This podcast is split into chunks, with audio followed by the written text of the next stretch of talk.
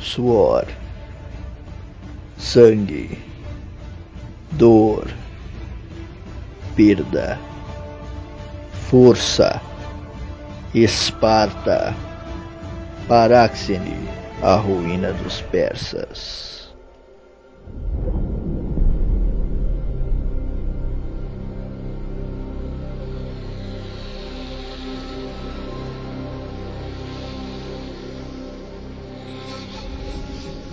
O ferimento em meu peito foi um inimigo pior que qualquer herói grego. Durante muitas noites ele me arrasou e levou embora minha consciência. As armas de Eliseu estavam embebidas em veneno, algo que desagradou o nosso rei. Meu pai desejava invadir a Acaia e encontrar respostas para tal covardia, escorado pelo escudo e pela lança.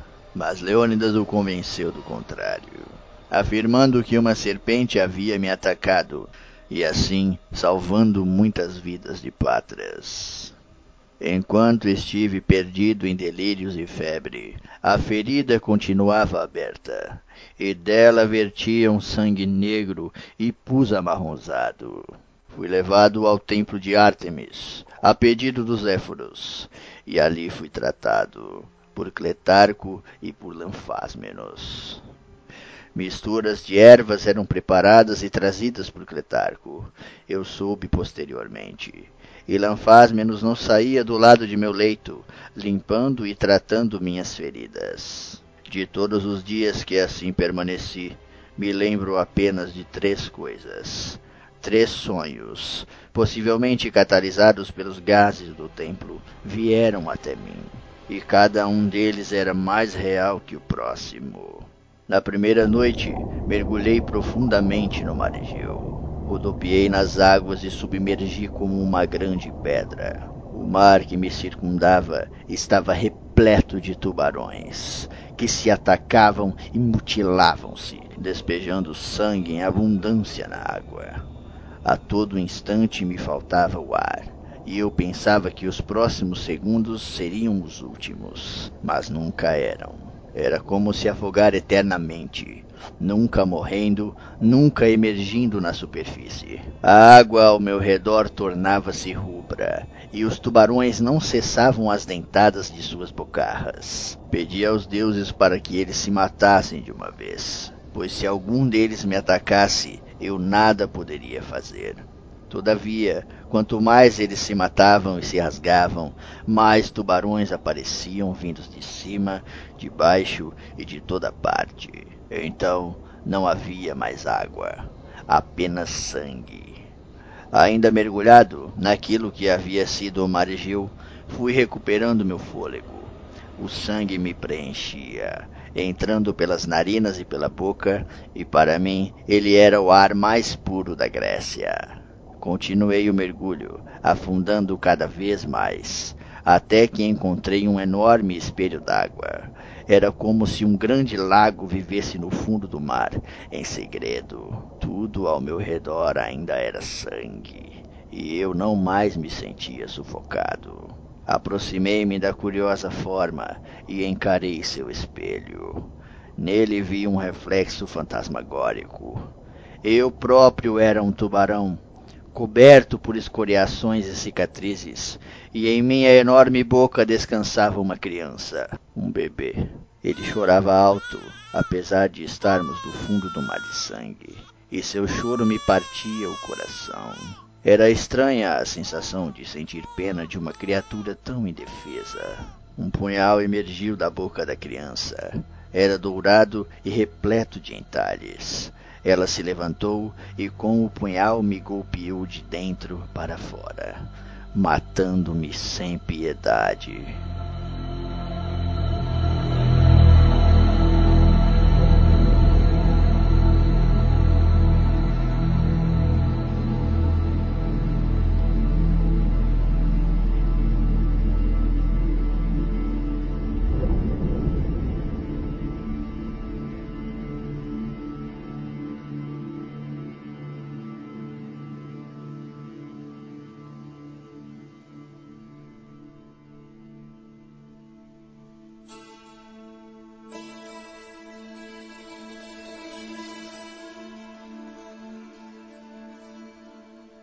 Na segunda noite mergulhei ainda mais fundo, mas agora eu caminhava em terreno firme.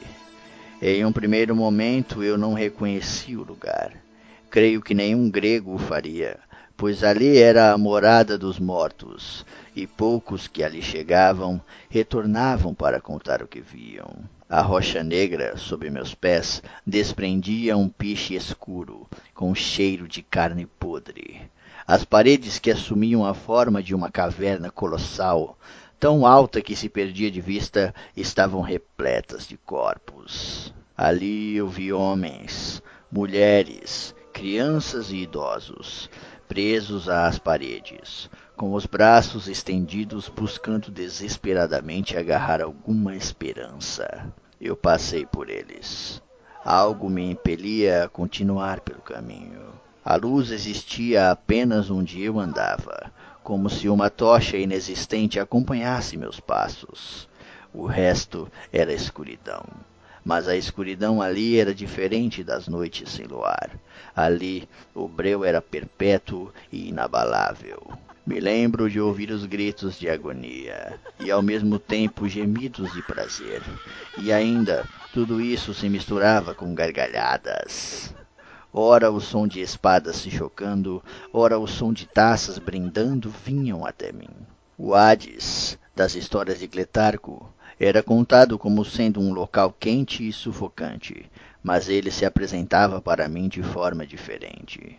O frio que ali fazia congelava até o fundo dos ossos, e a brisa que vinha de cima era como os golpes de bastão da minha infância.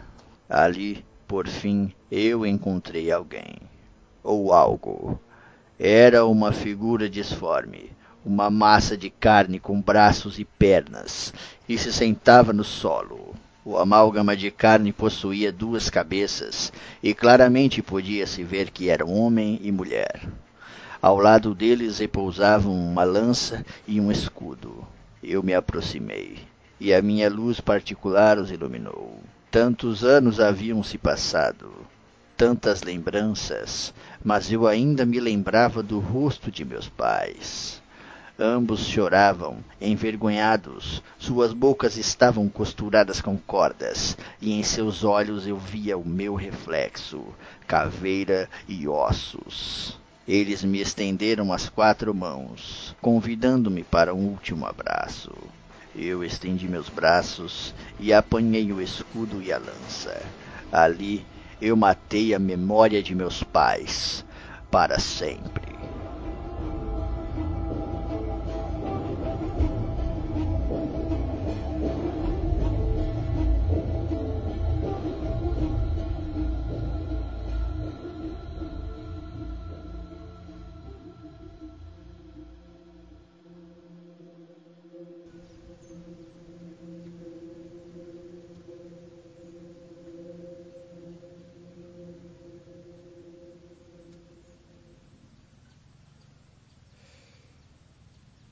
A terceira noite chegou em um campo muito belo, onde a grama era verde como pedras de jade e a relva suave cobria as pétalas das flores que apareciam aqui e acolá.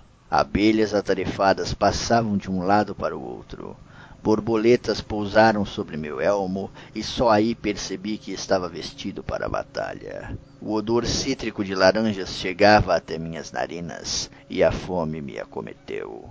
O dia estava quente demais, mesmo para o verão na Grécia. As gotas de suor que pingavam de meu rosto tornavam-se pequenos roedores, assim que atingiam o solo gramado. No centro do campo havia uma colina alta, onde uma laranjeira, repleta de folhas, crescia frondosa. Corri até ela e a sombra era fresca e agradável, como quando se deita em descanso após o sexo. Nenhuma laranja se prendia à árvore. Vi uma formiga passar por sobre um galho e lhe assoprei, por diversão. Então, de uma hora para outra, a árvore se encheu de frutos, e as laranjas eram tão abundantes que envergavam a árvore e escondiam galhos e tronco. Colhi uma delas, faminto, e a mordi com casca e tudo. Meus dentes perfuraram a fruta e seu conteúdo me inundou a boca. Então provei do mais doce suco que meu paladar pôde testemunhar. Minha lança pesava demais, e a haste feria minha mão de uma maneira inacreditável. Então a lancei aos ares. Ela subiu sem esforço, tão alto quanto uma águia, e se perdeu no azul do céu. No entanto, uma revoada de pássaros surgiu exatamente de onde ela havia desaparecido. Eles contornaram a laranjeira muitas vezes e se espalharam pelo lugar, batendo as asas e piando aos milhares. Meu escudo pesava tanto que meus pés afundavam no solo. Afrouxei as tiras e o removi de meu braço. O atirei lá embaixo, no campo gramado, e ele caiu virado ao contrário. Um estrondo abalou o solo. A água começou a minar de dentro de meu escudo e se espalhar pela planície. Então o campo se tornou um charco, depois um olho d'água, então era um lago, e por fim se tornou um oceano. Eu estava sobre a alta colina, que agora havia se tornado uma ilha, e de lá eu fitei o horizonte do oceano de meu escudo. Nuvens púrpuras se aproximavam, como uma tempestade. Elas chegaram até minha ilha. Eu instintivamente removi o meu elmo e o atirei na massa de ar cor-de-rosa. A peça se perdeu entre as nuvens, e de lá uma imensa concha despencou como chuva. Era uma concha colossal, maior que um cavalo, e brilhava como se ali dentro repousasse o próprio sol. Ela se abriu e de lá saiu uma mulher, completamente nua, coberta por uma luz que aquecia o rosto e mais bela do que qualquer coisa que já existiu sobre a face do mundo. Então eu acordei, finalmente. Para mim haviam se passado três dias, mas muitas semanas haviam chegado e partido. Meu ferimento estava fechado e cicatrizado. Eu estava deitado em um leito de palhas e seda. Ao meu lado estava Lanfásmenos, olhando-me com um olhar tranquilo, e só então pude perceber que ela era a mulher de meu sonho, a nascida da concha de meu elmo. Suas mãos finas tocaram meu braço, e ela direcionou a palma de minha mão até sua barriga. Uma lágrima se desprendeu de um de seus olhos, mas em seu rosto repousava um sorriso contente, uma calmaria perpétua. E ela me deu um beijo materno.